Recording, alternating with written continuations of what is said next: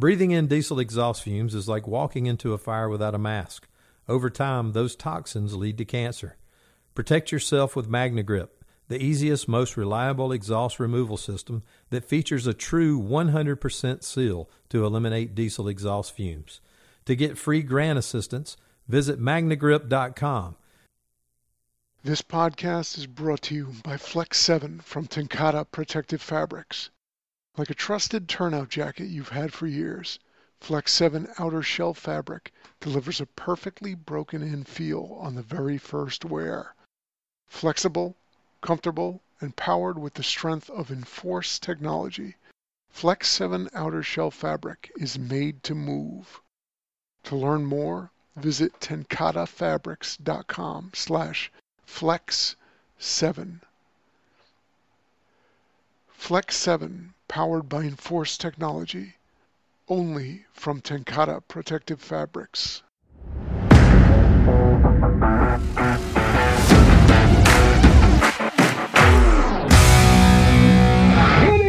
Welcome to another edition of the Larry Conley Radio Show where we play all the hits none of the time. I'm David Conley and I'm with the Glue Crew, uh, which includes uh, Rest Coach Mama Elaine and of course our fearless leader who shall remain nameless in certain courts that have to do with child support. At any rate, uh, we got a great guest tonight. We're going to have a good show talking about all things leadership. And so, without further ado, let me introduce our fearless leader. Ladies and gentlemen, you know him, you love him. He's a deputy chief over there in beautiful downtown Collinsville, Illinois. It's Larry Kahn. Yeah. Thank you. Well, good evening, and um, welcome to another edition of the show. Um, um, it's hot outside, man. The, the summer, uh, St. Louis don't mess around. Like it, will go from like like three degrees to like a little warm. then, ah, we're here. Summer's here. Water went out. you know, So so anyway, uh, it uh, it's been a hot day, but uh, we're, uh, we're we're glad to be back, and uh, thank God for air conditioning. And we didn't have we didn't have that growing up. We had big fans in the window Yes, in the window. Mm-hmm. and still here. Blew on each other. It's like- Mm, right, right, right. Mm. You remember those days, don't you, David? You know, it's been, Oh, I do. I do.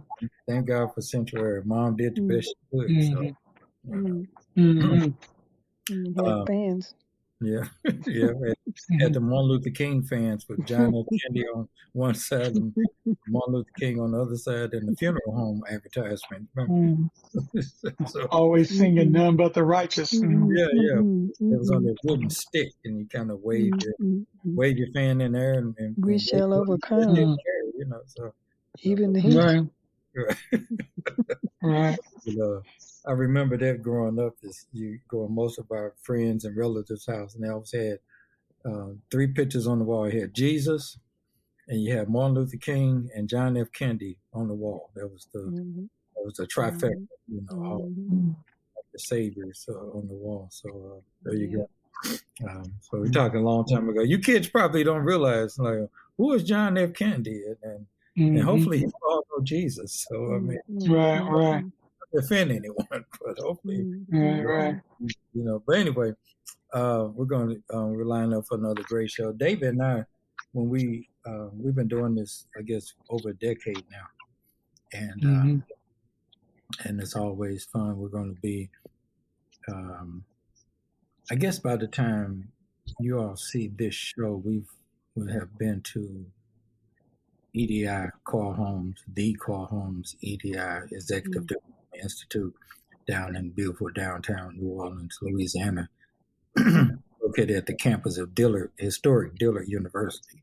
So, uh, well, we'll talk about that more um, probably after the show because we'll know how well received it was. but we've been Mhm. down there eight or nine years now, and that's always a great time to hang out with um, our brothers and sisters in the fire service who are looking to be promoted, um, eh, level up, if you will, and uh, contribute to the fire service in in in bigger capacities to really help out, have voices at some of the necessary tables, and it was always a uh, a great uh, forum for that whole week of EDI to um, get all the participants to learn.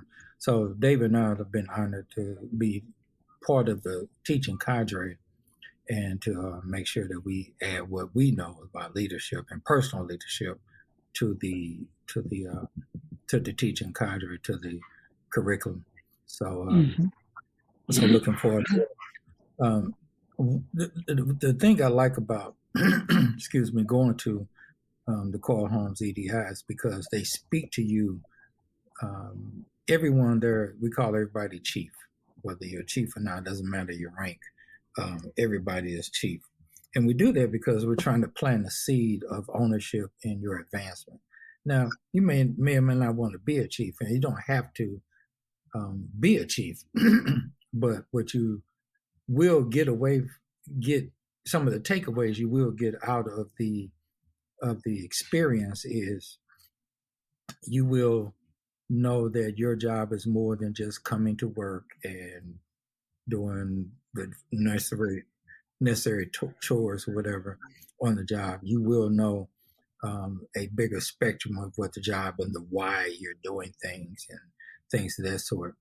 And understanding the why is really important, but also not only understanding the why is important. One thing I like is that you learn how to be a leader in the fire service before you're an official leader, before you badge before you get um, the you know the official pin pinned on ceremony, and everybody's not going to to to get that in the fire service, but you need everybody. Everybody's important. So if you spend the next 30, 35 years on the job and you never promote, it's no excuse to still not to be a leader of yourself at least. And when you become a leader of yourself, then you become a better leader and better team member for your team.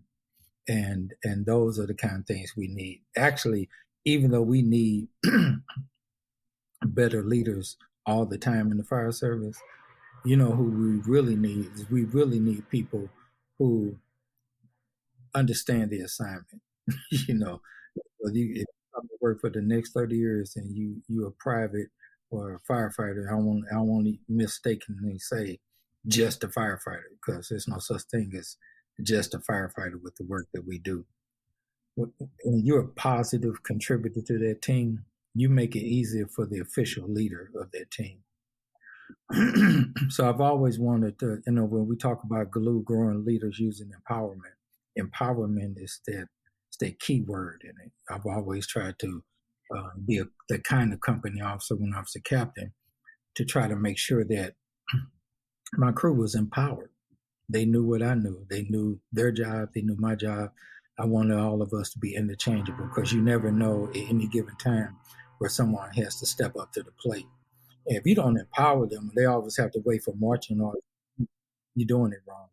You're, you're mm-hmm. really doing it so that requires a certain amount of guidance, and hopefully the people in charge uh, feel the um, the sense of empowerment as well, and pass it on to you as a crew member. But even if they don't, what you need to do is get David and I to come in and teach a class for you. come with it. Come on, preach, preach on. Mm-hmm. but no, but seriously, uh, whether we do it or not, be, being the leader of you is always priority one. And when you're the leader of you, then everything else will fall in line. Uh, the more leaders I have on my team, whether they're official leaders or whatever, um, it makes the job serving our citizens a whole lot easier. So you need to be a leader before you get the badge. You need to have your personal leadership intact before it's official. And not just saying it like some kind of um, self help guru affirmation you do in the mirror every day. You need to actively be doing it at work.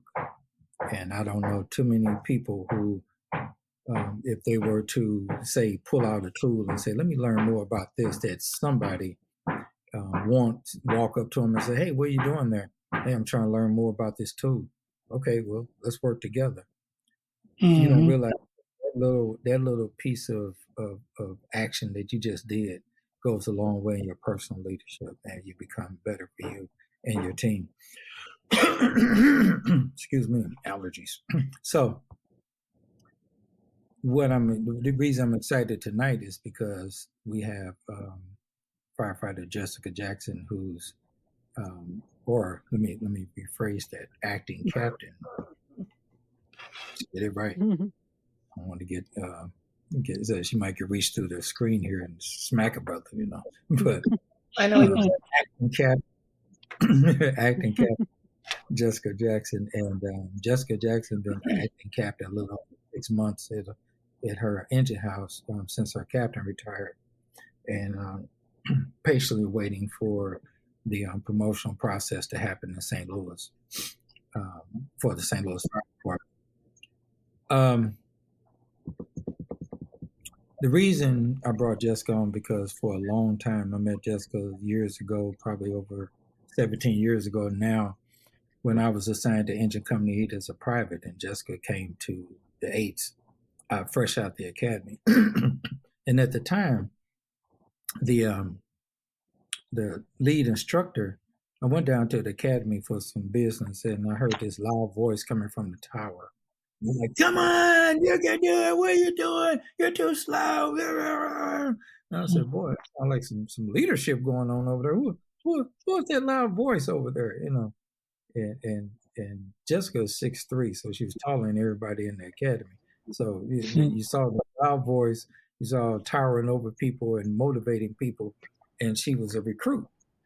And she was, and I said, I told the, the told the lead instructor at that point, I said, you know, look, you got yourself a leader over there. He said, yeah, she she's the truth already. So we were we were able to recognize then that um, we had something special coming on the St. Louis Fire Department. so I said, well, where engine house is she going to? He said, eh, well, we'll, we we don't know yet. So next thing we know, she's at engine house eight, but she was on the east, and I was on the C shift. But there, we began to see that wasn't the fluke of what she was doing in the academy. She came and, and really um, took like a fish to water when it came to firefighting um, over at Engine House 8. and we weren't the busiest fire company in the city. However, the eights were in the in the, in the area that if they said fire in the house, it was a fire in the house.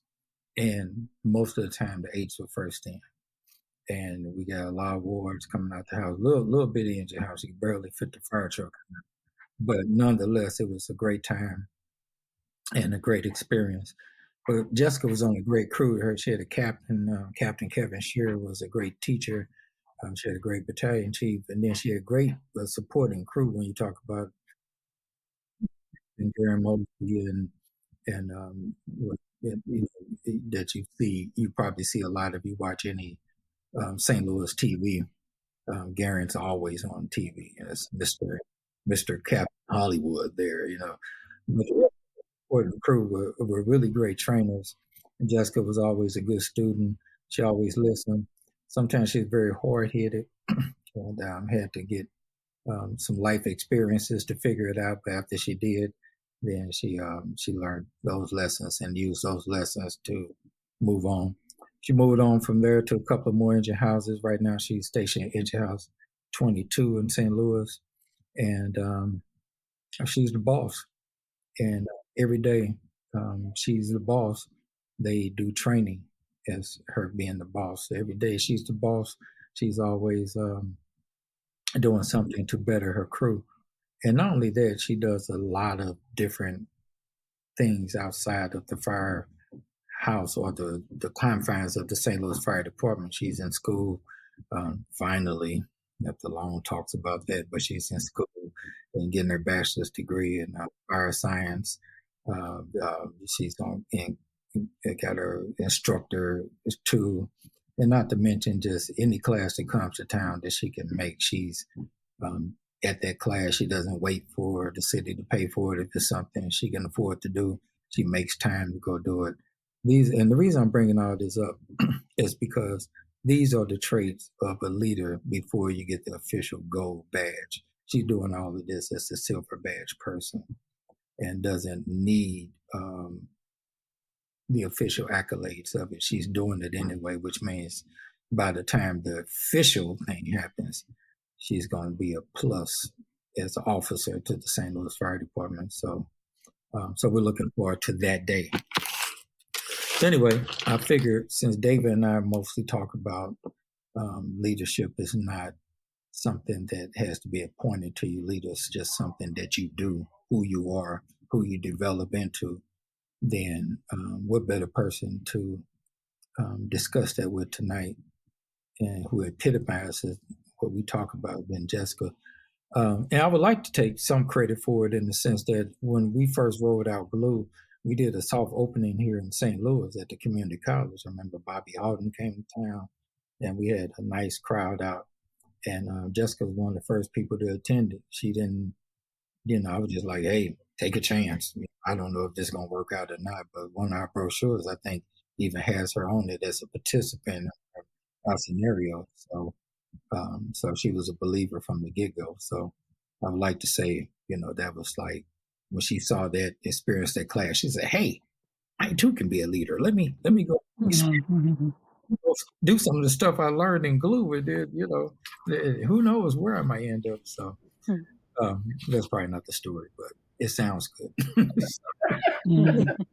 but anyway, uh, uh, but anyway, we're gonna for the next uh, for the next little bit, we're gonna talk to Jessica and get her take. I know we talk about it. I know I've done it from personal experience, but somebody who's actively doing it now, um, we want to get Jessica's input and her her take on her motivation on being a leader um, without the badge or being a leader, period, and really maximizing her personal leadership. So, ladies and gentlemen, acting captain of the St. Louis Fire Department, Jessica, better known in the hood as Jessica Jackson. All right. Quite often. Thank you, Garon Mosby. well, thank you. Thank you guys for having me. Uh, this is family here, so this is awesome that I finally get to be on this podcast. It's been a while. Mm-hmm. Yeah, well, you was on years ago. You said what, Larry? No, I was just saying you were on her years ago. I think you and Janevelin and a few other people when we had ladies' night years ago. So Yeah, been that was good. yeah, so we're still doing it. Uh, Jessica is like family. Um, I've helped raise her kids. She helped raise mine. We spent the night over in each other's house, and um, um, you know, being a mom who was pretty much doing herself, we all were a village and helping make sure that our Mhm. kids straight and narrow. And I must say, I guess in the big scheme of things, all our kids are grown now and doing big things. So Ooh, they are. They are. We did it. Mhm. yeah, we did it. Yeah, they were all I don't doing- give no more child support. You don't give no more child Hey, support. hey, hey, hey! Mhm. I'm thank God, you know, I can put some gas in for it now, and eat more than those ramen noodles, you know. So, it's, Mm-mm. but it's fun being on this side of it. Yeah, yeah. I forget that is kind of a loss. It was a loss. It, it was a it was a gain for me and a loss for you because you don't get child support. Mhm. Mhm. I was I was prepared for it. Yeah, that's why you're trying to become a captain. I get it. Got to make Make up for that loss. Yeah, yeah. right, right, That's right. right. I feel you, girl. I feel you. Anyway, so. Mm. Uh, let, us kick it off, Je- uh, Jessica. Uh, I know you and I have a lot of conversations that are, um, you know, over the phone, over a drink, over whatever, just discussing life and and, and the job and and everything. And um, and a lot of the times, I always want I say to myself, sometimes we come up with these great revelations. I said, man, that that that would have been good if we recorded that. You know, we we we said some Mhm. you know, so hopefully they help us tonight. You know, tonight it'll be like we say some good stuff, but it won't be that stuff we said. Maybe we should all have a drink in our hand. Doing. Yeah, this, this podcast is sponsored, yeah, it's sponsored by Jack Daniels. You know, so- Right.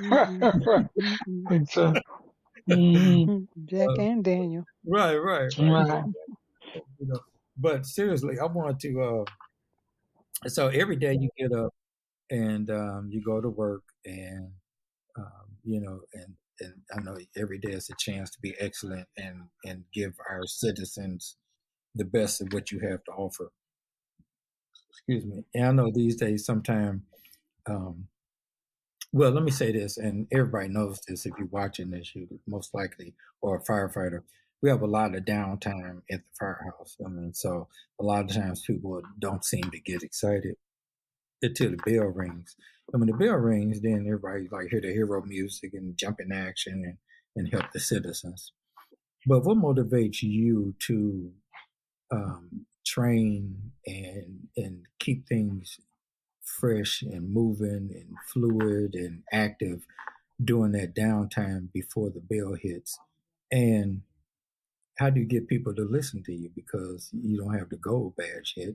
So how do you motivate the crew to um, you know move like you want them to move, even though you're not the official leader yet? Part of it, I would say, is pride. Um, it's funny when we come on this job, St. Louis, their quote is justifiably proud. I've probably said that more times in my career, just in general for the job, but I actually mean it. I am proud. And so, you know, when you go on scene, you want to make sure you know what you're doing. You don't want other people showing you up. Years ago, when I was at the eights, Garon Mosby said something about me being competitive. And I'm like, no, I'm not. I didn't play sports. I'm not competitive. He was like, oh, yes, yes, you are. Because, you know, just the smallest thing, even raising a flag and getting back down to the turntable, just the smallest little thing, you know, Garon was like, make sure you beat them. Make sure you're better than them. You're going to make that plug faster than them. You're going to do this better than them. And I was like, okay, let's do it, you know, not realizing I am quite competitive. And when you know that with firemen, you can use that in your as an advantage. And so you don't want other people to outdo you. You you want to make sure you know what you're doing. You don't want to look like a fool. You got the public looking at you. So with that, we have plenty of downtime, plenty of times to work on stuff. You know, if something doesn't go right, we adapt, we overcome, and then get back to the firehouse and figure it out. What did we do wrong? How can we make it better? Um, and so when I get up in the morning, I love my job. You know, we all have good days, we all have bad days. We talked about that earlier. so when I go to work, I just always try to leave everything at home, all my problems, you know, all the stuff that's going to make, make me, my mental preparedness not be there. So that way, when I get to work, I'm ready to go and we can work on what we need to work on. Good deal. So you mm-hmm. wrote, so give me a, give me a, um, put me inside of the the spirit and the brain and the mindset of a Jessica Jackson getting up, going to work, and when you get to work, you sure you want that? Walk it, walk, walk it, walk, walk me through a, a twenty four hour day. And you how sure you, you want to be in here? well, mm, okay sure you want to be in here? right. right. Not really, but it, right. it, it, might be good for the ratings. You know? All right, well, right. we'll, we'll do the radio version now. Um, mm. it's actually changed. I'd say over this, it's changed in a couple different steps from firefighter to, you know, having a leader that wasn't such a good leader and me stepping up to she's you know we got uh, my captain she retired and so now i have to step up no matter what to now they've appointed me as acting captain. And so now i'm at the point to where no matter what i'm in charge ultimately. So you know even before it, it actually starts before i go to the firehouse. You know i make sure my clothes are ready everything's prepared so that way i'm not rushing in the morning. That way um, I can have time for myself when I get to work, that I'm prepared and ready for them. Um, kind of goes back to that mental preparedness thing, you know, m- mentally unprepared, pardon me.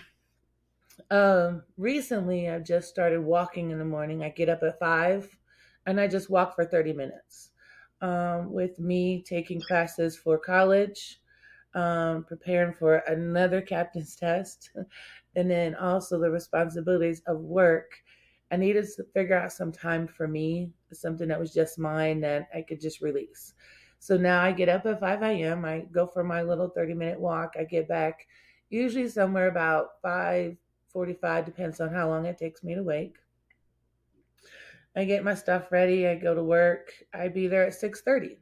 Um, I'm relieving captains. Before, when I was a private, I got there at seven. That's what everyone expected. That's what everyone agreed on. We make relief at seven. Now, you know, you get there a little earlier because as captains. Um, as a leader, I want that time to speak with the captain and discuss about stuff without all the interactions of the guys or their jokes or, you know, their input. And so we get there a little early. Um, I allow them to do what they got to do. Eight o'clock, we do. I do roll call. Not every engine house does roll call. I do. Um, I want them to know what I what I expect. Um, maybe what's going on for the day. Uh, what am I cooking for dinner? you mm-hmm. know, we got to figure out what's food, what, what's going to be on mm-hmm. the uh, menu.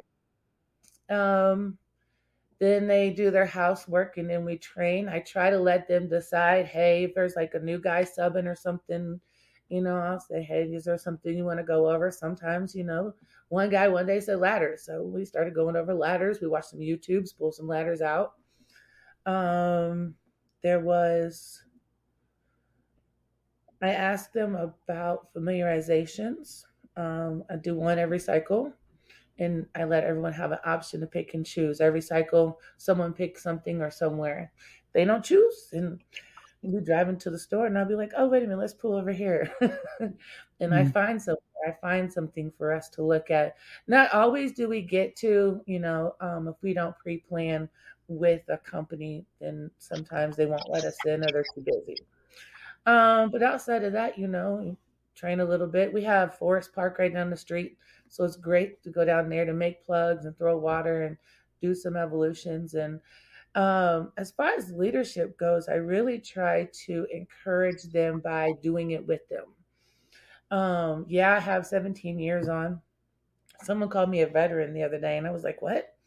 Because I still feel like like 10 years on, you know, and I still want to, still want the tip. I still want to go in. I still want to fight fire. And so I still try to do this. I expect them to do the same thing as I would. So if I ask you to climb a ladder, I'm climbing a ladder too. You know, if I ask you to pull off hoses, I do too. But it only betters me and it kind of gives me that reassurance. Yeah, you can still do this. and so and I guess that, that's how our day is, you know. And um, you know, if by chance something happens and say we didn't do it perfectly, then it's a great time to come back and nip it in bud right then and there. Come back to the firehouse, pull out some SOGs, pull out some tools, figure it out, you know. Mm-hmm. What What are some of the things that um, you observed from leaders before? You know, when you were a private and early on in your 17 years, that well, is I guess a A and B part uh, question, but some things that you observed that you said, hey, that's something I'm gonna take with me, and that you may still do today or encourage among the people who uh, you're charged with.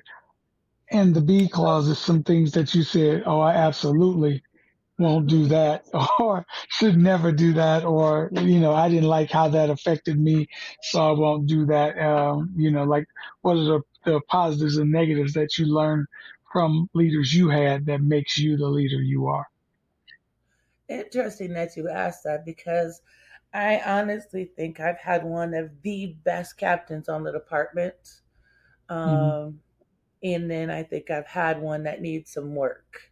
And so, mm. You know, one captain was the type that he knew how to deal with everyone individually. So, like his, he learned each person's learning style. So he mm. was able to say, you know, if I just let this person know I'm disappointed, then they're going to autocorrect and fix it themselves. But maybe this person, I need to show them put some hands on it and let them see this is how you're supposed to do it. And so his teaching style was phenomenal. Um, when I first came on the job, I had to be an EMT. And for me, I need to do it. I'm that type of person. Just let me do it. And so he appointed me as the EMT on the truck. I did all medical calls. If I needed help, I would just look at him and he knew I needed help. Eventually, it got to where I quit looking at him you know? And so i try to use that in my type of teaching too is okay well today you're doing this and you're doing that and if you need help i got you. Um i have i don't have anyone brand new like i was when i came on but just you know learning people's teaching style learning how to motivate because everyone's motivation and desire to be motivated and all that is a little different. So finding what works for each person kind of where I'm still learning a little bit. Um, so far, so good. I'm getting them to do some stuff I want them to do that they normally wouldn't. Um, and then on the opposite end of it, um, actually, I did it, and that's micromanaging. When I first, I went to the 32s for a few years. It's a really busy house. It's like the third busiest, maybe second, third busiest house in the city. I went there intentionally so that way I could ride the seat when my captain was off. I wanted to get the experience. And one day a guy came to me and was like, Jess, you micromanage and we can do the job. And I was just like, no, I don't. And that got in my feelings. I went home and I Googled micromanaging. What does that mean? And what is he talking about? And I was like, oh, I do. it was your picture and they're like, it's like, oh no. And mm. so basically micromanaging uh, for those who are listening if you don't actually understand it's when you don't have faith in yourself or faith in your crew. And therefore um, you try to tell them exactly how to do it. Well these guys have been on the job and they knew how to do their job. And there's more than one way to i guess it's the old saying there's more than one way to skin a cat.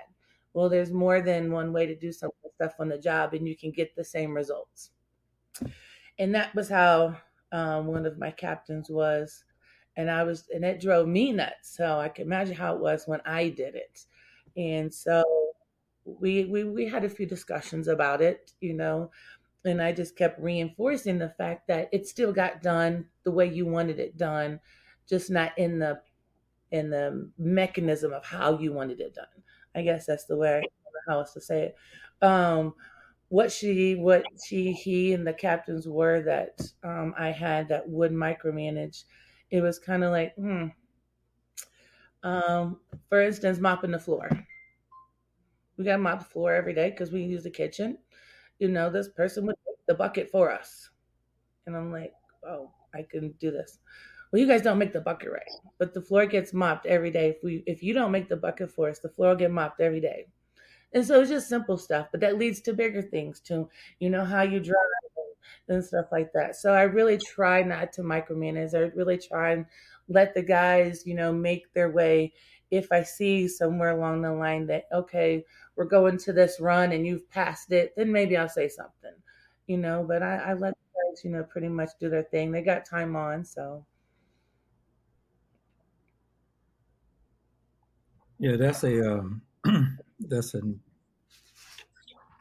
weird balance you have to do, especially when you go from one uh, role to the next. I remember mm-hmm. when I was promoted to captain, uh, there were things that I was just used to years of doing it a certain way that was a little bit of what I was taught um, and, and what I was taught along with the way I preferred to do it.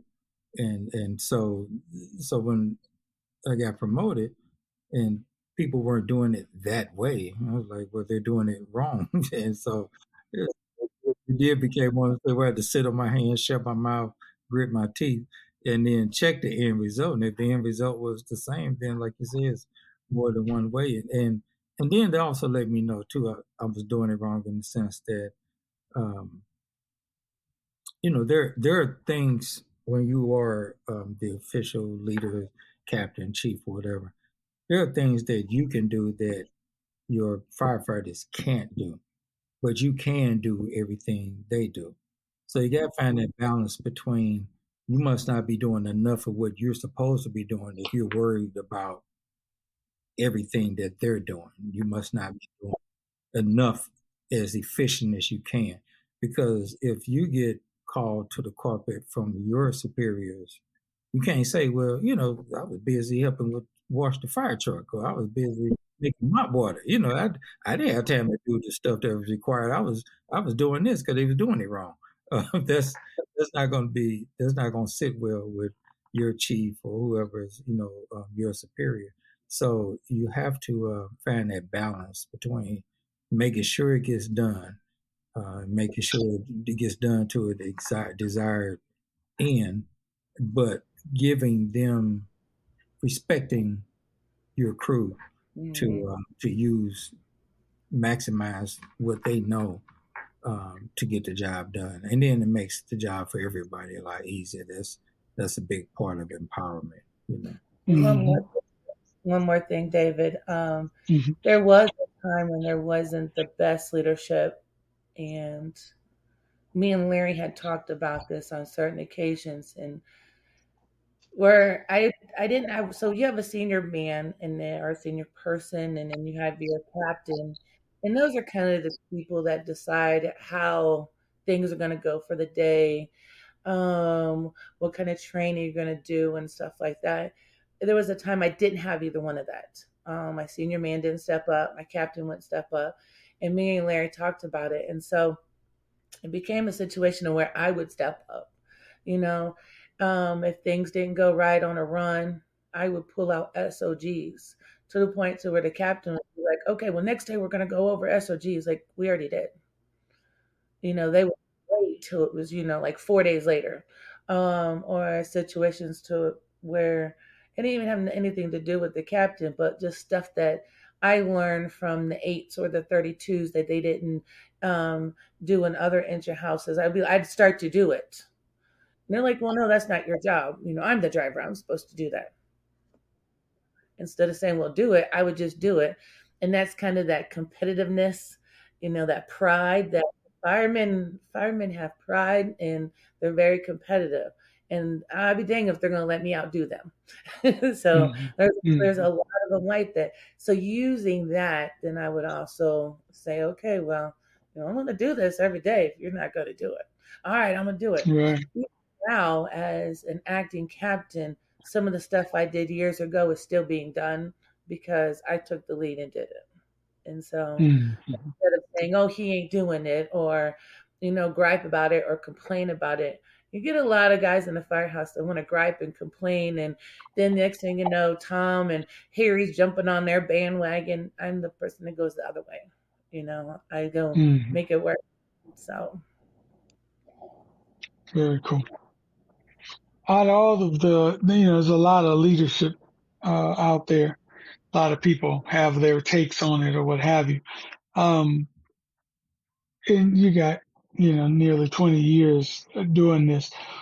What would you say, you know, throughout your career, the evolved uh, leader in you is that is different than, you know, say other leaders like, um, I don't know, like a Larry Conley. What's different about you um, than him, other than you know, better to look at.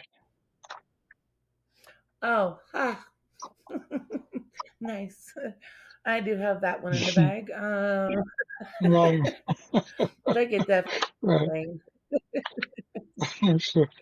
Um, Don't we all? Yeah. um,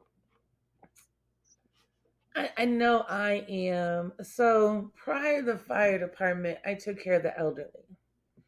And I ended up doing that for about 20 years. I love the elderly. I um my empathy and my compassion. Um, but then again, I'm very emotional too. Larry can contest to that. He's my uh, guy I call when I'm too emotional and I don't want to act on emotion. Um, but I think a lot of it has to do with my passion my empathy, my kid. not saying that Larry doesn't, I'm not saying that other great leaders don't. Um, sure. I know I'm very passionate and I care wholeheartedly, sometimes too deeply that Larry ends up hearing about it and I have to call him and vent. You know, I don't want to act out of emotion. Um, we recently just had this discussion about a month ago. Um, I still to this day I get emotional and um, I don't know if it's the estrogen. I don't know what it is. Mama Lane, you know. mm-hmm. Sometimes we just get a little emotional, but I think it's just my passion, my drive to to want to care for people and make sure everyone is okay. Um, my first captain on the job used to have a T-shirts made for us, and it said in Latin, "Bringing order to chaos," and that's what we do. Mm. And I take it to heart. Mhm. So on you know person's worst day, I have to be there, and I have to make sure my crew is ready to be there. I don't care if it's the first time we've met this person or the tenth time. You know, obviously something is wrong, and I'm passionate to make sure to make their day better. Mhm. Very nice. Yeah, um, I think that comes through because um, um, Jessica has now done even better at mastering um, doing what needs to be done and then venting about it later. You know, her and I've been we we've been part of our own training cadre for a long time over the years. Me, her, and a few a few other people, and um, so we be on the training ground doing live fires or whatever. And somebody, one of the other trainers, are doing something wrong. She, boy, I can see her. She when she running toward me like like one of the movies in slow motion. Like no, let me tell you what's going on. Yeah, calm down. You know, so we have to we have to maintain because I, it wasn't that what she said wasn't important or didn't need um, immediate attention. What I was what I was uh, concerned about as a leader is that as students, you don't want the students to feel like that the the leadership is disjointed and and especially live fire and things like that. So I would say, okay, well let's you know let's let's talk about it over here, and then let's um, gotta take a break so we can reset. Let's do that. But uh, but you know sometimes Jessica's ready to wreck shop, shut it down right there. She would stop, drop, shut them down. you know that's how. Uh-oh. It's a rough riders roll. Huh? right. That's how Jessica Jackson roll. Oh, so right, right. so uh, so anyway, she, I she's learned she's learned how to uh, control that. Uh, one question I wanted to ask too, since and we both been knowing this this person um, for 17 years, um, what um, what would today's Jessica tell first year Jessica? If first year Jessica was looking at Jessica and say, "Hey, tell me something about leadership and, and and tell me something about this thing called the fire service and all that." Well, well, a little girl, well, not in your case, six three, but um, little girl on the job, you know, um, uh, here here's what you need to know, and here, yeah, here are the pitfalls. Yeah, um, what what would you tell um, young Jessica in her twenties? First off, you notice he done mentioned how tall I am a few times. Stop hating. Just- Yeah, It's just, it's, one day you'll be tall and yeah. One day I'll grow up Mm. and be just like. But for He now, just don't like being day. called shouty. you took the words out of Uncle my mouth. Shouty. right, right, right.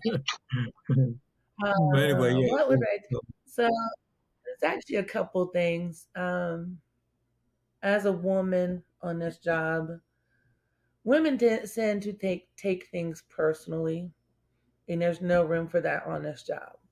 Um, you have to be thick skinned. Another would be to never stop learning.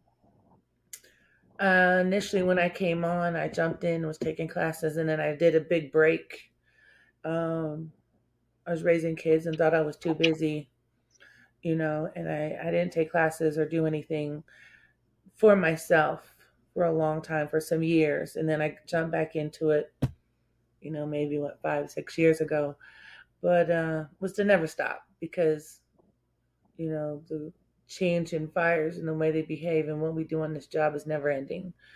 And so I would have said, stay in college, finish your degree. Even if I got onto the fire department that first year, I could have went back to school. I could have made it work. You know, I'm making it work now. Where there's a will, there's a way.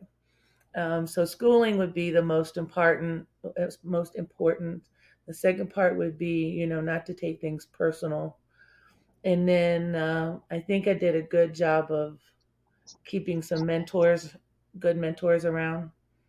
Um, but finding those good mentors earlier on, you know, and being able to talk to them. This job, no one knows everything. No one will ever know everything on this job. Um, you can read every book there is, you're going to forget something. Mm-hmm. You know, you can't remember it all. And so having people in your pocket when you do have a question that's you can ask them anything or everything, um, I think is a good one too. Um, I guess there's a whole lot. Don't go here. Don't go out with that person. we won't get into that. mm-hmm. Yeah, some of those cases are still pending. Um, no, but, um, the the other thing is, like Larry said early on, you were uh, in what was what the soft launch or inaugural launch of the Empower model, and then you've been uh, in uh, Larry's presence for a number of years. You know, uh, getting any of that uh, Empower model wisdom. Um, and this is to put you on the spot since you're on our show. And this is a way, just so you know, to get quickly cut off if you say the wrong thing. But no, seriously, uh, is there, do, do you see, right, right. Do you Yeah, see, I, I, I got the um, offering plate. Thank you very much. Do you see, um, like yourself using, uh, any of the elements of the model?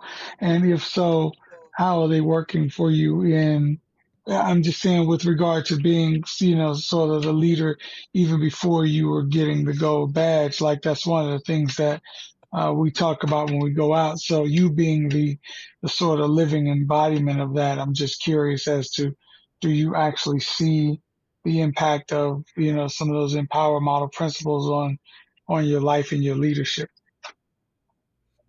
So I can't give you like specific examples on the Empower model. I don't remember what they are. It's been so long since I've taken it. Um, but me Mm-hmm. and Larry have talked over the years, and I get um, how do I say this?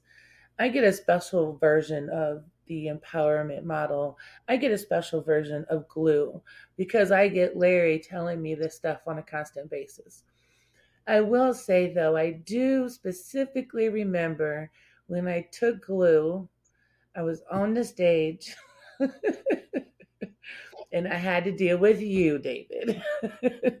at the time we, we were doing some skit and you were at a we were at a restaurant or something. I don't remember exactly what it was, but I remember taking away from it on what is the best way to be positive and to get people to do what I want them to do, but in a positive way.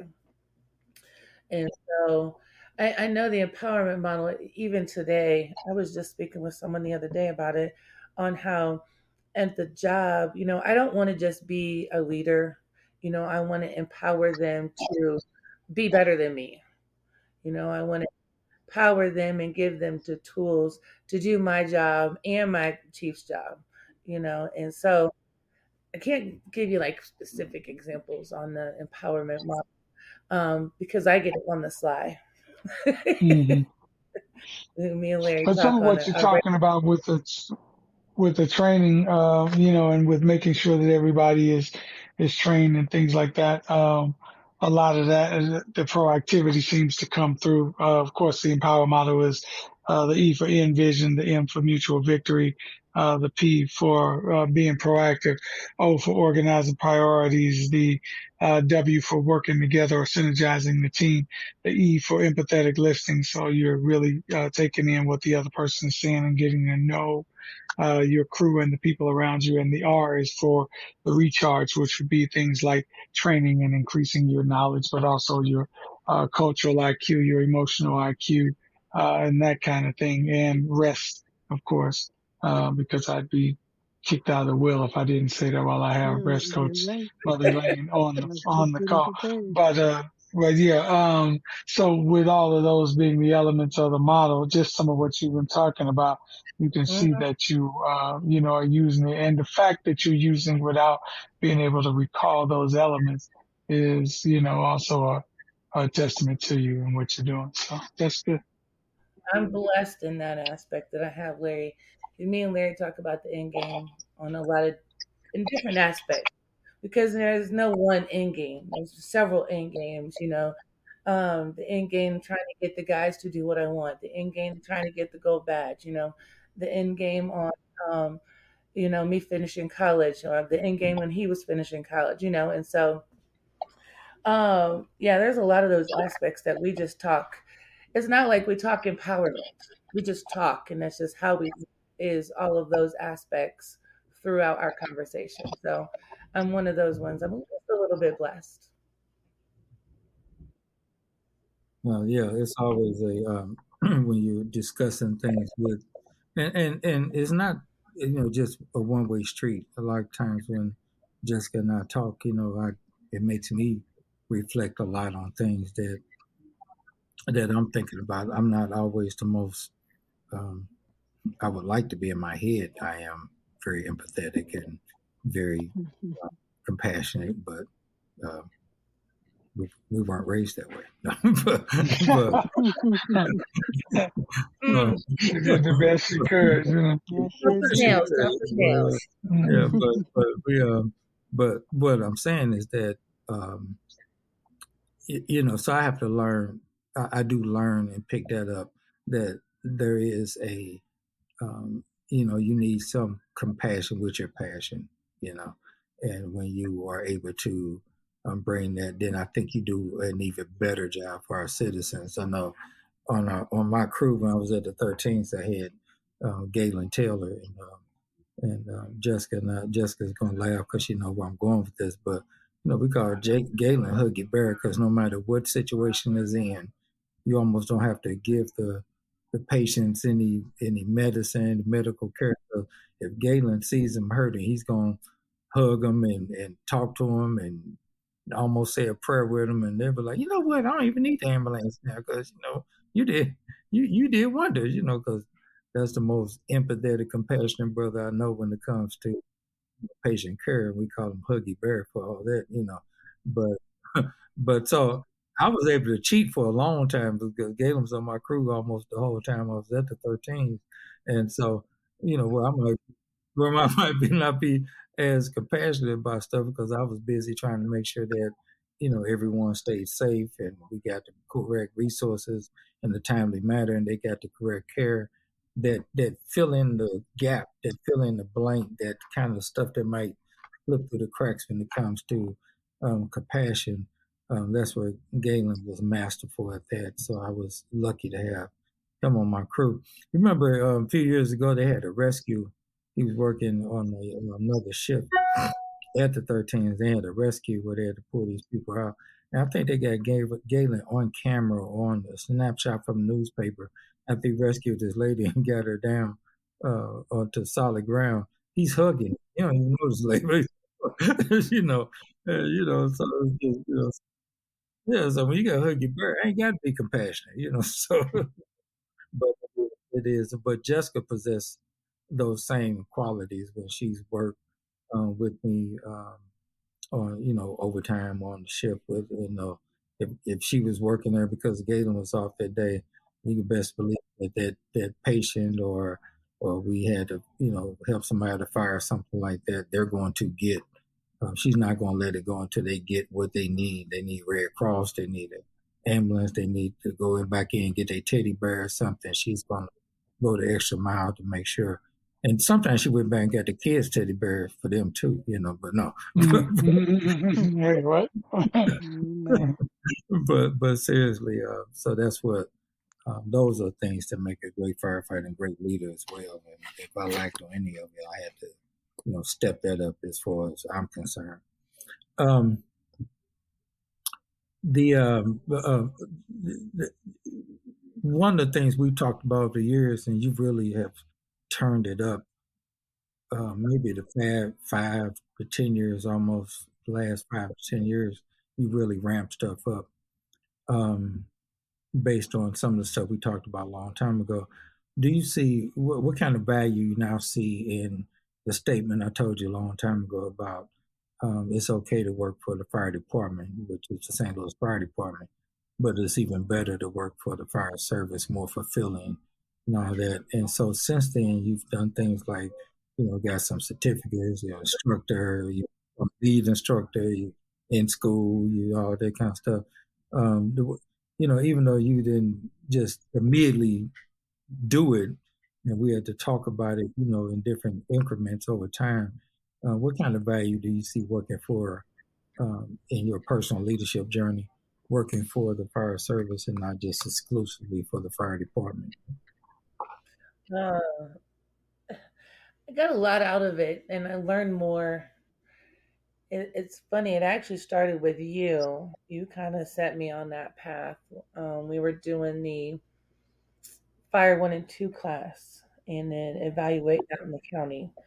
And so prior to that, I was all just St. Louis City. You know, they take a class, I took it. That was it. With you opening doors so that, and it wasn't just me, there was a couple of us actually would start going out to the county and doing stuff with them. And then once you make friends and you get to know people and they're like, oh, this class is given and I was able to do other things outside the fire service, outside the fire department for the fire service. I think honestly, it made me a better person and a better firefighter and a better leader. Um, I had a chance to go to Saint or to um, Switzerland, Zurich, Switzerland, and that was a job swap where two firefighters came here and two of us went there, and then uh, I had a chance to go to Africa. We, of course, we went um, five of us, a cadre of 24, went to Africa. And so seeing how so there's 3 million people in Africa and the resources that they didn't have, and then going to Zurich and having, you know, the same amount of people they have in San Francisco, um, and having all the money in the world and all the brand new apparatuses and stuff, and coming back to St. Louis really humbled me. Um, I really made me love St. Louis even more um, because that and we're like in that sweet spot in the middle. So it made me want to do more. It made me want to be a better leader. It made me, you know, I seen how some people were working with really nothing. And here I have a lot. We have a lot of resources compared to, say, Africa. And so um, learning with other people you see a different perspective or you know a different way to do things. I was able to bring that back and say hey guys we went over this today and you know maybe we could try this or you know well let's watch this video. Or so IFSI you know my guys didn't even know what that was. And because of you and then taking classes outside the fire department in the fire service i was able to bring that back to my guys. And so they were able to see some things that they probably wouldn't have you know um, unless they got someone else involved. No, that's great um, because it is, you know, it is more fulfilling. Um, I think, and and and let me let me say this: it's not that if you don't walk the path that that we did, um, that we would um, you're not going to have a fulfilling career in the fire service. That's that's not the um, that's not the message I'm trying to um, get here.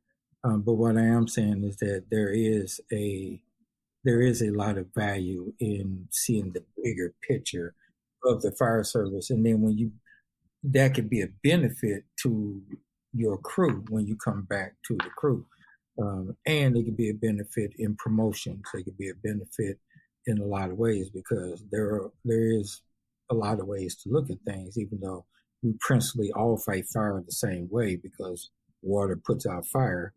Air, too much air is bad for fire. That's a universal truth.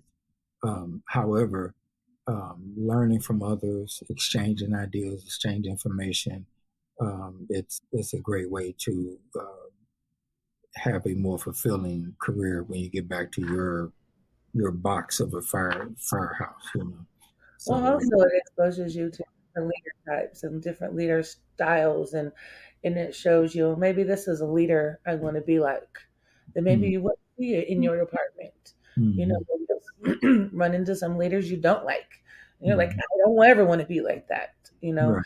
so, there's a lot of that you can take from.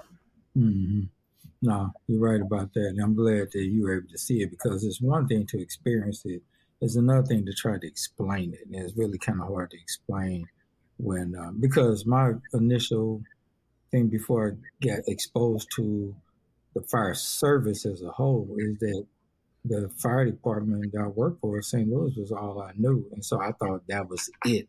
Oh, That's all you do it, that's it, whatever. And um, even now I'm finding out you constantly learn with the uh, with the job in Collinsville. In um, a couple of weeks it's gonna be a year already, Can't believe that? Wow. But June the thirteenth. But the um but what I'm learning is that in Collinsville, um, we still have, you know, same stuff you got in St. Louis as far as firefighting concerns and, and giving the, delivering world class um, service to the citizens. However, we're spoiled in St. Louis when it comes to some of these other places. We have hydrants everywhere. We got the mighty Mississippi uh, feeding everything that in the confluence of the Missouri River. We have uh, we we got uh, we got 30 firehouses and all these pieces of apparatus and and and if I got a first alarm, I call for a first alarm, I can be a little more aggressive because I know everyone's coming to the party right now. You're the house. You could be Yonker, what you doing at the firehouse? You're the house and you think it's somewhere near you. Everyone perks up like I'm sure they do all over the place. But we perk up, we ready, we getting ready, we thinking, you know, what what's the best way to go, who's gonna be there first, whatever. Like first is out the Yeah, door yeah, before yeah. first yeah, we're prepared. We're prepared. And so then by the time we hit the street, uh, we're already, you know, primed and ready to go. So we we converge on it like just like ants, you know, to put out this house fire in 47 minutes, you know. So we just do it. Um, when you work in a community like Collinsville, who does who don't have um, that as many resources, or don't have a hydrant in every corner and, and all that kind of stuff, you have to get more a little more creative about um, how the resources are deployed when it comes to you know kinds of types of things. So that becomes another learning curve that's complements of the fire service and not just thinking everything runs like the St. Louis Fire Department. Um, so it's been a blessing in that sense that like wow, I took a lot of stuff for granted and now I have to re relearn a few things and and get a lot more creative, which you would think coming from a a, a, a bigger city to a smaller city, things would automatically be easier, but it's not. It's more challenging because resources aren't the same, and you have to be more responsible with the mutual aid and the run cards and things that we have to deal with over there. So, so I'm enjoying that that particular ride, and and I like it because, you know, I'm always talking to you, and we're always discussing um, being better at our jobs and all that. But the reason I can still say it because I have to continue to be better at mine, you know, and not just philosophical talk about. Back in my day, my day is today, you know. So, um, the um, there in the fire service, there are still percentage wise a very small number of um, female firefighters, even smaller number of, uh, of officers on the job. And then if you split that hair even more, uh, we talk about minority um, females on the job. So it, it, it, it whittles down pretty much compared to um, it being a male dominated job and, and that kind of thing. Um, and sometimes people interpret it as, um, you know, females or can't do it as good, or you, you know, you got your unique set of challenges. Um, over the years, I know we've talked, and I know, and and, and you've been, if, if I can remember, listening to some stuff you have discussed with me. I'm not saying you have to discuss it here. Um, but you you've had kind of a storied career as far as gaining respect and and doing uh, what you need to do to be a, a great firefighter and all. But you know, tell me what gives you I don't know what what what motivates you to keep working through um, some of the roadblocks that you deal with that maybe um, I don't have to deal with or some of your male counterparts don't have to deal with. um, being firefighter acting captain Jessica Jackson? Um, some of it's back just to pride and being humble at the same time. Like, I love my job. I love what I do, and I want people to know that I can do it. But at the same time, you know, you have guys coming at you, and so I have to prove them wrong. You know, and I rather, you know, from the St. Louis, Show-Me State, I'll show you better than I can tell you. You know, and so um, but at the same time, you got to be humble because you don't want to seem like you're doing too much. I remember uh, a couple years after I got on the job, my captain explained to me that I had to quit doing too much. As a woman, we feel like we have to constantly prove ourselves. And so we're always doing too much to prove that we can do it. And he explained to me that I'd prove myself, you know, and I can do like the rest of the guys. Um, and then in my district, yes. But when you go work with guys who don't know you, you know, still to this day, they'll question you. And um, luckily, more so now, it's guys that don't know me at all. Even the guys in the city that don't know me, they know of me or they hear stories of me. And so I really don't have to in the city, but it's more so when I do stuff with like the county guys who don't know me, or I take like a hot class out in the county. Uh, when I say hot, that's hands on training. Um, and so, you know, I really have to step my game up like I would back in the day. Not so much now um, here city, um, but there was those times where I had to do more to prove myself that I can do it um, where I don't now. Um, I try to explain to some of the ladies on the job that when you get time on, you don't want the guys to remember all your complaining and all your griping and you know the guys now tell stories of me of stuff that i did. And you know yeah that one day she took the tip right from me or you know one day she was pulling steel and almost pulled the wall down or you know i want those stories being told of me you know not the uh, complaining and griping. So you know uh, being on a, a, woman on the job there's uh, times that you have to put your foot down and you have to let everyone know what you stand for you know um, but doesn't every leader have every leader has to do that you know um, let them know that you know we can talk mess and we can cut up and tell jokes. Just don't put your hands on me, you know, and so stuff like that. Like you got to lay the ground. Um, but I think that's the same with anyone as a leader. You know, you let people know what your expectations are. You, you know, you, uh, you know, be confident in what you do. You know, if you're going to make a choice, stand on it. If not, admit your faults. You know, and I think as a woman, I try to do that unbeknownst to that is great aspects of leaders. mm. That's pretty good. I just love the I, job. I, I, think that's a mm. benefit that I love the job. I love what I do. Um, mm-hmm. If I was mm-hmm. someone working, you know, working for the state doing something else, and I didn't like my job, you know, the leadership isn't always the best because people are griping and complaining they don't want to go to work and you know luckily i get to go in and make a difference in someone's life so when did you figure out you loved the job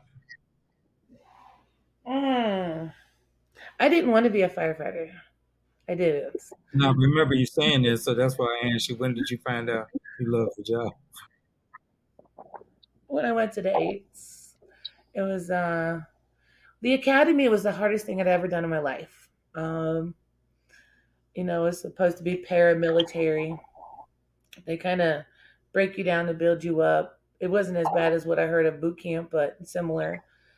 And you know that was kind of rough, but I did it. I took it day by day, and I did it. And I found out I could do that. I was like, well, what else can I do? You know. And then I went to the eights, and I was I was so lucky. You know, I hear we had a women's symposium last year Um, in Missouri, we have um, just a little over um, 2,000 women in Missouri, female firefighters. And um, they decided to put on a women's symposium, and there was, I, they invited like 100 women. I think around 80 showed up. And uh, some of those women have horror stories. I was lucky I didn't have that. I had a really good crew. Um, and the guys across the board in my district, the guys like you, Larry, at the eights, you know, guys across shifts, um, really took me under their wing and taught me how to be a good firefighter. So taught me what leadership was. Um, some of them taught me the stuff not to do, uh, you know. And uh, so luckily, uh, I was able to learn from them um, the good stuff about the job, you know, that uh, leaving your stuff, leaving your bad stuff at home so you could be there for someone to help them. Um, like Kevin would say, Kevin Shear was one of the best captains I've had, and it was bringing order to chaos. And so that's what we were just trying to do every day. And I was like, I already took care of the elderly, so this was kind of like a step up. I didn't have the white butts no more. now I just wrap them on. But no, it's just the fact that we're making a difference in someone's life. You know that usually when someone calls nine one one, they're calling because it's the one of the worst days of their lives. You know, and so you know, knowing that we could help, I learned that like, yeah, I love this. I could do this. And working mm-hmm. ten days a month helped a little bit. I was a single parent, three kids at home. My kids were asking me, like, "Mom, when are you going to go to work?" mm, that's pretty good. Yeah, we're so, trying to plan. We're trying to plan something. So go to work. Mm-hmm. right? Oh, oh, my son had. but no, yeah, that uh, when I went to the eights and I got to know the guys and they made me play video games with them. I didn't play video games, but it was a, a team thing. You know, speaking of team, you said something earlier about the dynamics of a crew. I don't know what you're talking about, but it made me think you know, when it comes to dynamics of our team at the eights, nobody was perfect. Everybody had their flaws, everybody had um, their abilities, and it was just a cohesive team and it worked. And I think that helped me love the job. Had I went to another firehouse to where maybe it was all older guys and they were ready to done and they griped and complained every day, and I would have fallen in love with it eventually, but a lot has to do with Dave Reineke, Garon Mosby, Steve Bauer, and Kevin Shear. Them guys were phenomenal. Um, I think I think a testament to to to how good that crew was is that um, you're on the list. Gary made captain, Dave Reineke made captain, and so sometimes um, when you have a captain who um, works to empower his crew, and you get captains out of that, then I think that's a a lot of um, a lot of credit to Kevin's leadership. I used to respect because you did you all were a crew, and you could see that just how you acted um, on and off the job. You know, with the gatherings, family gatherings, you know each other's families and things like that. So and um, y'all still call Kevin Dad to this day, you know. So, uh, so that's kind of a. Oh, we all still we all still talk to this day. Seventeen. So we were together for eight years. So it was what nine years ago that we split up. People came to us and was like, "Are you guys okay?" And we literally was like breaking up with family and stuff on and off this job. But still to this day, we still text. Um, if something big happens, something big goes on. Um, one of our guys got into an accident some years ago and we're all texting each other you know it's still you know someone has a baby we all text each other so we're still we're still like family so but that's the that's the fire department one of the benefits of the fire department is that you do come away with family like friends um, larry and david missy lane you've now become my family because of the many years of us and the fire service so I love my job. yeah, there's a lot of uh, a lot of great overreaching things if you are open to that, you know. So um, it is great, great family atmosphere. And when we lose, we all all hurt when we lost. I know when we lost, um, Ben Polson, you know, um, um, Jessica had been to the 13 so much over the years and just, you know, coming up and either working there or training or cooking or whatever, hanging out. So it was a loss. She felt like she lost a crew member as well. I'm sure the whole fire department, St. Louis Fire Department, we all lost a family member. Um, but definitely it's more, um, it hurts more when there's somebody in your own engine house on your own shift. So, um, that's, you know, that's part of the family. If you do leadership right, then, um, you know, everyone should feel it. If somebody dies on your crew, you're like, yeah, okay, what's for dinner? You're probably, Right, right. probably, uh, probably not a good I've leadership. probably model. doing it wrong. Yeah. Yeah, probably doing it wrong. I'm thinking, you know, Mhm. no compassion. And, and I'm not that compassionate, but I mean that that that hurts, you know. So it, it, you got to have a heart. You know? I will Um, say, discussing leadership, Larry, kudos to you too.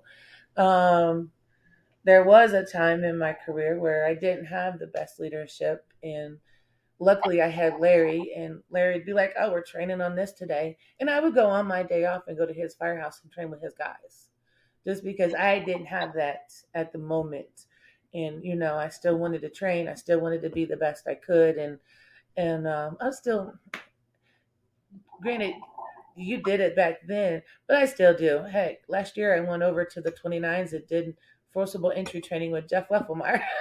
so, you know, but, um, you know, you got to be able to, if you can't do it for yourself, you also got to find the ways to get the information you need, you know. And so, as a leader, I can't lead someone if I don't know how to do it myself. What is that though? Because like recently, uh, there've been a couple situations that I've been privy to where um, a person would have the opportunity to better themselves in a situation like you saying, I this is my day off, but I want to go and, uh, you know, do this training or whatever. And, you know, in the cases that I'm thinking about, um, the folks didn't, you know, do that, didn't have that. It's making me wonder about just the way things are today. I'm always telling, uh, my wife and my family that, you know, now where it used to be a, uh, you would have a spirit of excellence. Now people are striving to have a spirit of mediocrity. And so when I hear you say that, that's inspirational. And I'm just wondering if you can articulate what that is in you that makes you say, Hey, you know, they're having a training over here. I got the choice between chilling or doing something else with my day off or going over here and, you know, in, improving myself by training on this, this other thing. Um, can you put that into some kind of words, like what that is that makes you do that? I mean, everyone's different. And for me, it's just the drive to do, to be a better person tomorrow than I was today. Um, so that way, when I give back, I can give back the better me, uh, for Mm, lack of better words. Uh, if I'm not mm, getting what I want, I seek it out. I am, um, mm, I like to think that I'm not motivated, but then I look back at some of the stuff I do and I was like, well, I guess, I guess I am. Um, but I think it mhm, takes, you know, there's the fire service is weird. Um, there's so many different aspects to it as far as people go. You know, some people are followers, some people are leaders. Um, some people just do what they have to do to get by because it's just 10 days. Let me just do what I have to do because I have a whole other stuff I need to do for the 20 days. Um, you know, it, it, so I think it's different for everyone. For me, it's just being the best me, the best firefighter, the best leader. You know, I have kids come to the firehouse. Um, there used to be two women at my house. We used to have the Girl Scouts would come to our house so they could see women in the fire service. You know, and so I just want to represent me the best way possible. And I can't represent me the best way possible if I'm not staying on top of things. I became an evaluator many, many, many years ago with Larry. And it uh my whole drive in becoming evaluator is because I cannot test you if I don't know it myself. So it made me stay on top of my game as far as firefighter one and two and hazmat and all that stuff was, because if um, I'm testing you or teaching you, then I have to know it myself. And so it was one way of making sure I stayed on top of it.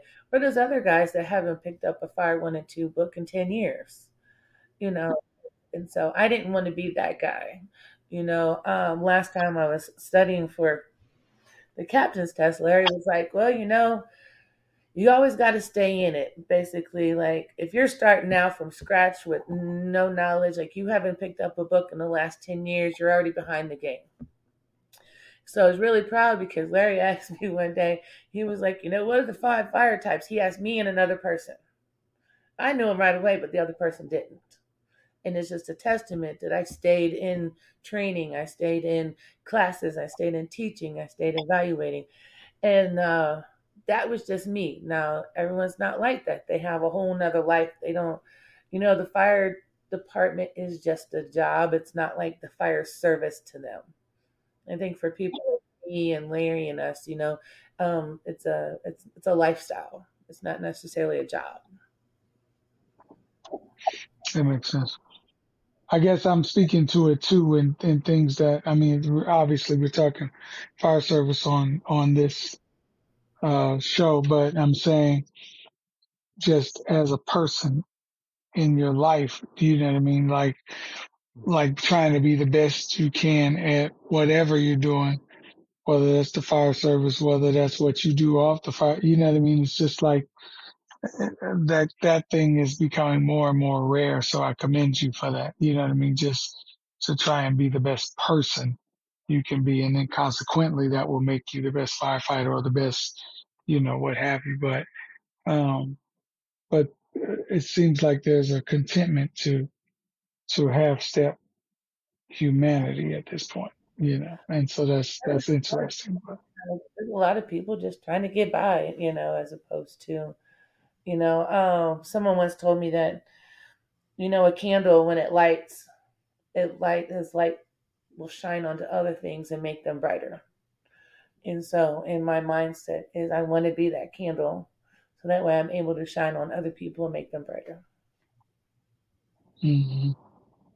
No, that's good. Um, yeah, I think years. I always say I must be the dumbest firefighter ever because if there was something that I thought was going to benefit me or benefit my team, um, there are a lot of times there are politics in making that happen. Whether you're trying to get the your department to pay for it, or you're trying to get somebody to work for you, or you're trying to burn days or whatever to do. And sometimes it all worked out perfectly. Sometimes he's going to get the department to pay for it. Sometimes people owed you enough days that you could take the training or whatever. There was a lot of uh, things that fell in place. But more times than not, with me, there were times that all this stuff just didn't fall in place. And I had to put some skin in the game, maybe, you know, burning a day or getting somebody to work for me or, or coming out of my pocket or whatever the case may be. And with all that being said, I wouldn't take any of that back because it gave me such valuable information or catapulted me ahead of a lot of places where I didn't want to be stuck um, just because I just took the risk, you know, and then didn't have to fall into a perfect box of, you know, if it wasn't, if, if I don't get this compensation of some sort, then I'm not doing it because anything, you know, we talked about this before, you want to know everything about something that could kill you. And at that point, you know, I'm not going to learn it because it doesn't fall into a, a particular matrix of compensation for me. And that's why I'm not going to do it either. It becomes the issue. So I can remember, uh, you know, just being teased at the firehouse sometimes. Why you doing that? Well, we only we don't take all that. Well, why you need that? Well, well I guess you're just going to be one of those smart guys. Well, and I just, you know, I'm just glad I didn't let it bother me. And I know they weren't necessarily being um, just mean about it, you know, teasing you, stuff like that. But because we tease at the firehouse, that's just what you do. But I just remember sometimes those um, those teasing type of uh, moments just made me want to do it more because I'm weird like that. Mm-hmm. can't do it or why you doing it, or whatever. And if I think it's getting under your skin, some kind of will give you something to talk about, I'm gonna do more of it. so, so you gotta I, give can, I, I completely agree. You are weird. Yeah. so, like like like like that. That's what that, right, that's right. what I meant. Yeah, I'm sorry. Sorry. thanks, thanks for agreeing with yeah, that's right. Yeah. Mm. well, the, the, latest I've been hearing is I'm a nerd now because yeah. every time I'm at the firehouse, my nose is in a book or on the computer, and so uh, you know it's it's funny. I will say also, David, I think politics plays a part in some of it. Some of uh, the departments are going through things, and you know, for like our department, um, I'm on a promotional list that's 10 years old and they've yet to promote off of it in the last year. You know, they're giving another captain's test. And so there's some frustration there. And like they're wanting to give new classes and they want some of us to take them. And there's people out here that I'm not doing it. You know, I'm supposed to be promoted last year. You know, they want me to take another test, you know. And so there's some politics in it too, because when you don't feel like you're what's the word I'm looking for? Um, appreciated, and um, you know, or they, you know, then people of get upset and you know, and they're like, well, I'm not going to do nothing for the job, you know, I'm just going to do what I have to. And so I've been seeing that, that, and then the morale, you know, that plays a part. And if there's not morale in the department, then, you know, people don't want to go that extra mile. And that's why sure I, I agree with that. It's just that I've always taught uh, my kids and any students that I've had. Uh, I'm sorry. Oh, I was just saying, uh, I've always taught them that, you know, even though you might, your check might say, for instance, uh, St. Louis Fire Department or whatever, uh, you actually work for, you know, you, not be working for Dave Inc. And so, yeah, that I'm, I'm sure that can have some impact on, um, you know, like how the organization will be treating you, uh, or how you perceive that will be having some impact on your morale. But some of the things that you're doing and some of the stuff that we're talking about is you being a self starter, which is the essence of personal leadership, you know, um, especially when you start talking about that being proactive element of the model. That's, that's a thing where the genesis of your action and your advancement and your investment in yourself is within you, not from outside of you. So in that sense, you better yourself regardless of you know what the organization is doing, how they see you, how they appreciate. It comes down to do you allow that to diminish your appreciation for you, and if you if you don't do that, then you'll still make these moves because you want to be you want to be better. Because here's the thing, and then I'll stop. But if the say the organization that is uh, eroding your morale suddenly has a road to Damascus moment and says, Oh my goodness, we've been eroding their morale. Let's do a 180 today. And that happens. Then are you the firefighter you would have wanted to be had they been doing the, the investment in your uh, in you and in your morale all the time. You wouldn't be. You would now be at a deficit because you've been allowing your perception of the external factors to dictate how you are as a person or how you are as a professional or what have you, when that should be how you are regardless, which only uh, underscores the reason they should be valuing you more. Do you know what I mean? And so it's just, that's just, you know, that's been the way that I've always looked at uh, any job I've had or any uh, in, in, endeavor that I've set out on. And when I'm, I'm teaching, uh, people are giving advice about that, that's always my advice because you have some pretty, you know, uh, shaky self worth if it can be very easily swayed by what you think other people think of you. Hey, Larry, do you remember what my favorite word is? Yeah, you talk about it.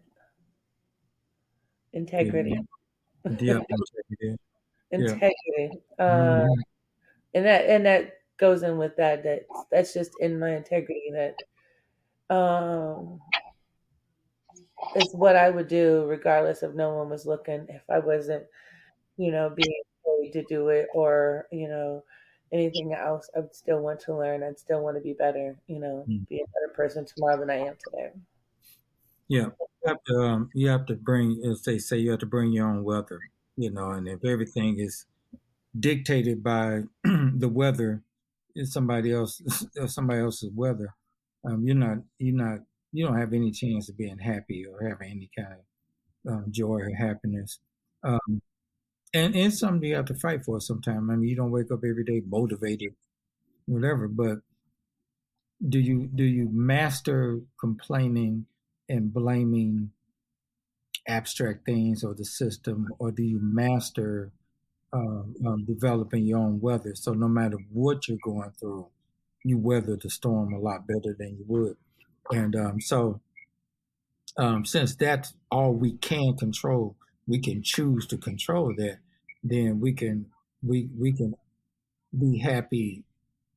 Um, I won't say be happy with the results, but the results don't take you out because and and that's part of the reason, Jessica, we were talking about a couple of segments ago with this is that working for the fire service, um, you you kind of expand things, and when you expand things, if things don't work out here because you have such an, ex, an expansive experience going on, one thing may drop off, but it doesn't affect over here too much. You could take the hit better because you fortified yourself with other things um, this don't work out, this promotional thing don't work out, no big deal to you. You're still excellent because you're still investing in yourself. You're about to get your degree, which creates other um, potential avenues, you know.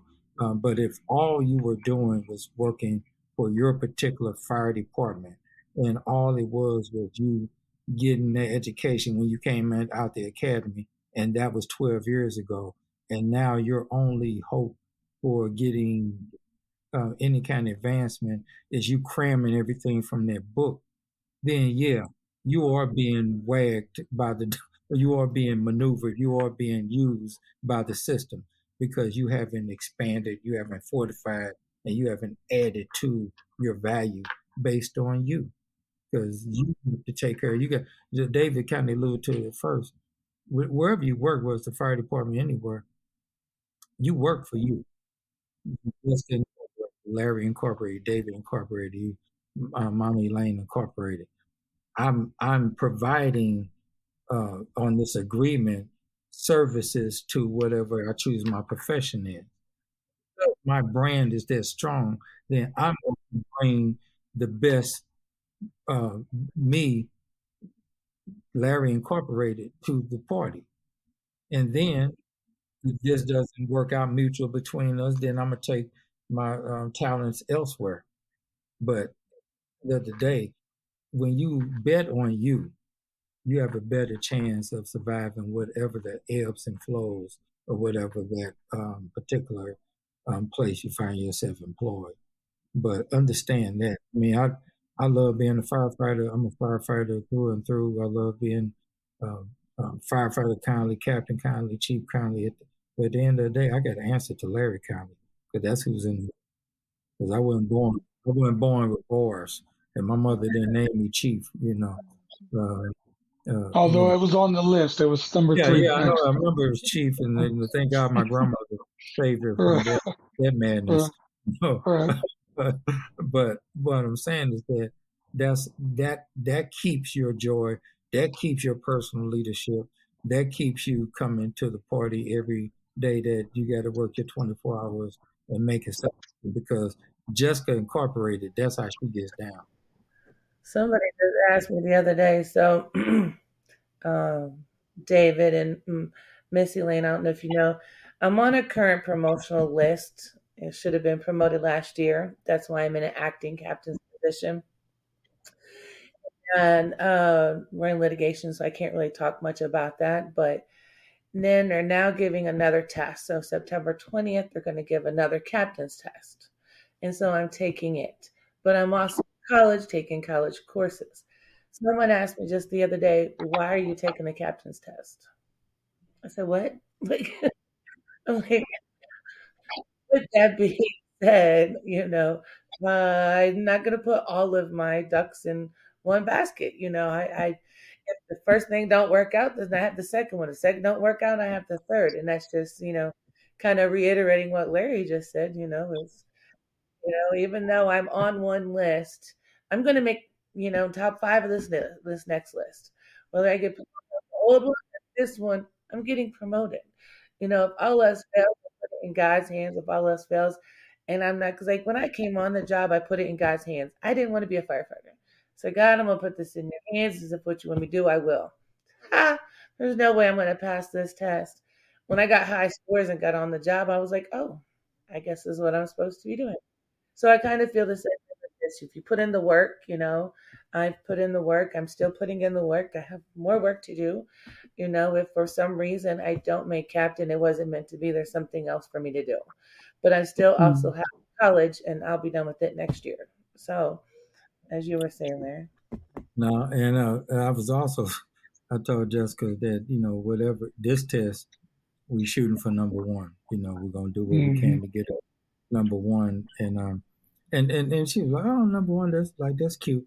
So I said, well, um, I told you you was going to kick butt in college. And, and if um, Jessica's not going to you, I'm going to tell you, it, will be a year, I think, in August, because I think I remember in August. A year, a year this month. A year this month, a year in June then. So for the whole year she's been in college, she's maintained a 4.0 grade point average. Mm-hmm. Go ahead, girl. I don't know if I can do it. I don't know if I can do it. I said, "You're gonna kick butt, and you're gonna be you're gonna be a 4.0 student. You'll see." No, I don't know what you're talking about. I don't know. I college has been so long ago. At college, online, 4.0. This one. Mm-hmm. So my point is, is that you can do anything you put your mind to, especially her. So I'm glad that after 17 years, she's still um, learning. She's become a mentor to others and a leader to others. It's not just, you know, just on the job, doing the job, and every time she has a question, she calls me. There's a lot of stuff that I find out after the fact. She did it, you know, like, okay, well, great, agree. Or sometimes I don't agree, but it's her, it's her life, her career, and she does a great job of managing it. But, but what I always laugh at, is sometimes we have these discussion where she's having this self doubt thing, and I'll listen and listen and listen, and I'll say, I don't believe that. I believe that this is going to happen. And she'll say, Well, that's that's a far stretch. How can you believe? I said, I believe you can do it. 4.0 great grade point average. Steady. Not 4.0, 2.0, yeah, get back up there like, like flatline, 4.0 the whole time. And and, and I, I, tried that. I landed somewhere at 3.8. So she's uh, I'm still waiting for her to fail because it's competitive, you know. no, I'm, I'm, I'm, I'm, I'm joking for you. I'm so glad that um, she's doing it. She's stacking the deck. And like you said, no matter what happens, you're going to be up. And that all circles back as we conclude to personal leadership. Practice of personal leadership. You're doing it, you know, and you epitomize what David and I teach. And I'm really glad that um, you do. I'm glad that um, that um, you know it's been a great 17 year experience with you, and looking to many more and see what we're going to be talking about in the future. Which mm-hmm. so as we wrap this up, we're going to go around and uh, have some closing words from. Um, um, well, we'll start. We'll let Jessica have her closing words. And we have David, Mommy Lane, then our back cleanup. I guess uh, the main. I guess want me to say something about leadership, I don't know how to close out a podcast. mm-hmm. uh, uh, 4.0. I, I, guess the main thing is it all starts with yourself. You know, mm-hmm. uh, knowing who you, who you want to be, what type of person you want to be. Do you want to be a leader? Do you want to be a follower? Not everybody wants to be a leader. Not everybody can. You know, and so it's one of those things that you gotta find out for yourself. You know, um, if that's the route you're going, make sure you find some leaders that you want to be like. You know, um, that was in that class that I did that I made up, and it was uh, about had a little bit of leadership in it. And It was talking about if you want to be a leader, you go find those leaders. I did. I have Larry Conleys and Kevin Shears and you know these guys in my life uh, that I look up to and are great leaders. And so, you know, not only do I learn from them, I sometimes mimic them. Sometimes I think, what would Kevin Shear do? What would Larry Conley do? You know, what would God do? You know, what would Jesus do? Mm-hmm. But you know, those are all the leaders that you you want to be like. And so, you know, until you develop your own leadership style and your leadership patterns and you know that's the best way to get started for me mm-hmm. um, just addressing the thing about some people want to be followers the interesting thing is that um, it takes a principally a degree of leadership to be a good follower not everybody is even a good follower you know if you don't apply those principles correctly your lack of good followership jacks the team up as much as a uh, lack of good leadership. Anyway, um, I'm really proud of you. I'm really happy about you taking, uh, you know, the initiative to to be the the better you. Um, 17 years and and you're still standing tall, and that's mainly because you just are. You know, because of your three. Uh, but anyway, uh, but the, the point is, uh, you, you know, really you're an inspiration, you know, in that way. Because I mean, I, I, I just been struck by that a lot lately about, um, about the complaint being on one level, but the effort to, to mitigate that complaint as in you trying to do, uh, have the initiative to do better, to affect change in any situation, not being that. That is a prevalent thing now. And so it's very, very uh, inspirational to see somebody who is not operating uh, on that uh, wavelength all the time. And so it gives me, uh, you know, hope for humanity, if you will. But uh, so, you know, I commend you. Good job. Keep doing what you do. So. My turn. Mm-hmm. Yes, oh, ma'am. Y'all did a good job. Just listening to you, but uh, I want to really compliment Jessica for being persistent and all the obstacles I'm sure that you ran into being a female in a male dominated profession was very challenging, but you're still here. You're still in it and you're growing in it and you're, and you're exceeding in it. And so you keep that whole mindset up, you keep that whole whatever was motivating you, you keep that going because we need people who can personally lead themselves as the boys are doing, or the men and my, my sons are doing, having personal leadership classes and all these kinds of things. That's where it all begins. Especially when you choose to go into a profession that's dominated by people that are not like you. And so I'm proud of you for sticking it out all these years, coming as far as you have, and succeeding. And you will continue to do that if you keep that same pace and that same mindset. And I'm pulling for you, praying Thanks, for you. Mm-hmm. Um, I just want to say that um, you know, I know you say you look up to me, but that's not true. I look up to you. Yeah. Mm, no, no, really. Mm.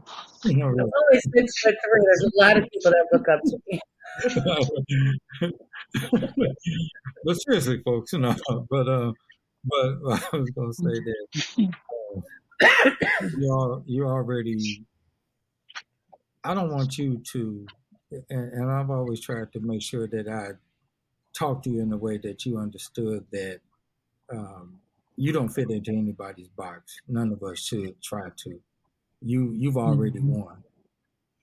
Uh, whatever, however the future shakes out with promotions or whatever the case may be, um, you already won, and you already won not because you're sitting around saying uh, the Lord is just going to show me the way. You you obviously have meditated, prayed, and you're actively doing things to um, make your life um, better. You, you make your life personally. You raise some some award-winning, world-class children. Um, you got two great grandbabies uh, um, in in here. Um, you are a great daughter to your mother. Uh, you're a great friend. Uh, I I can't think anybody I could depend on more when I need stuff, uh, professionally or personally. Yeah. So in a lot of ways, you've already won. You're already a winner. And what you don't need is a badge or a promotion or anything else to uh, to uh, validate that. You've already validated it in just how you live your life with your integrity, how you live your life and just taking off. You're one of the few people I know because I've never done that before, but I'm gonna try it. And then, and then you know, like you know, did Jessica invent the Tesla? Man, man. Mm-hmm. yeah, stolen mm-hmm. guy named Elon, but the, the girl is mm-hmm. so. But what I'm saying is that you, have already won, and and so you've already won because you've mastered your personal leadership, and just keep on doing it. We all get flaws. We all got stuff we got to improve on. We all got things that we could do better. We all wake up every day with a chance to do it better. So I'm not talking about you perfect because none of us are. But what I am saying is that you won. You came in to the eights um, 17 years ago. Um, you know, we, we looked at her, we looked at you and said you were worth investing in. Garon looked at you, Alex Holt looked at you, I looked at you, and Kevin Shear, and we all said, let's make this one a winner. And I think we've succeeded. In in in what badge be damned, it doesn't matter. You've always you're a winner already. So I just want you to know that coming from your mentor, and um, and that's something a mentor would say to me.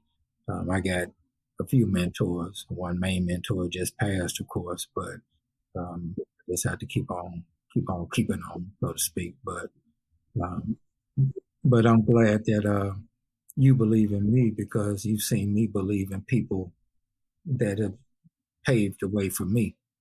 I know me we talked about that not too long ago. It's hard to submit to somebody's teaching you don't see them submitting to people's teaching.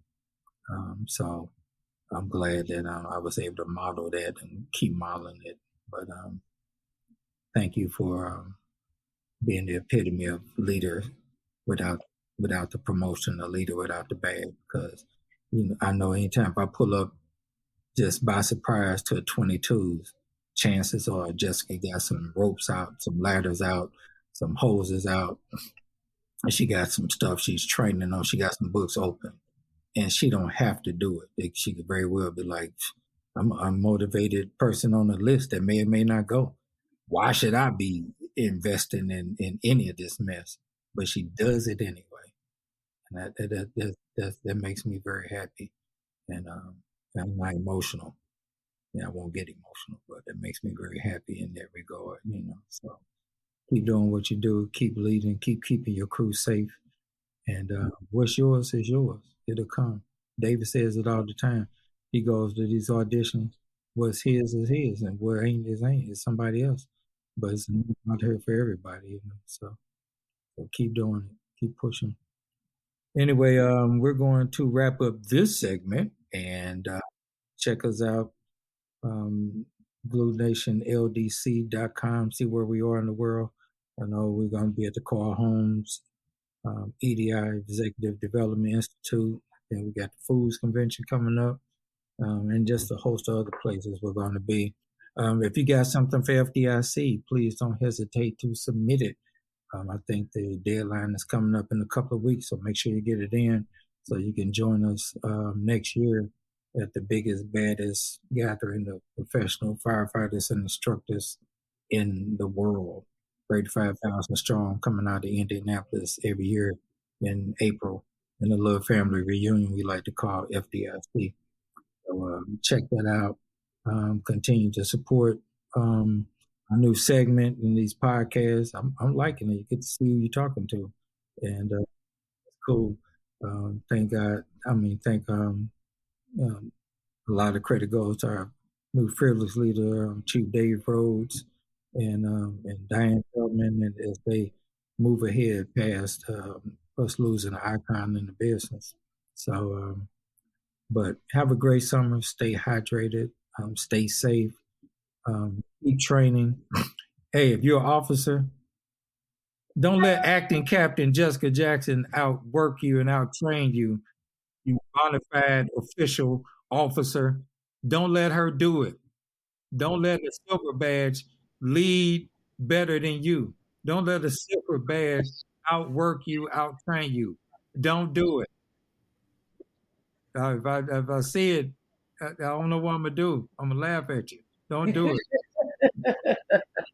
Don't let her do it, y'all. Don't let her outtrain you. Don't do it. She's doing it. So anyway, uh, so we'll see you uh, with our next uh, uh, special guest in about seven weeks, and um, and um, have a great summer, and um, stay safe until we talk to you again. Bye bye. Good night. Good night.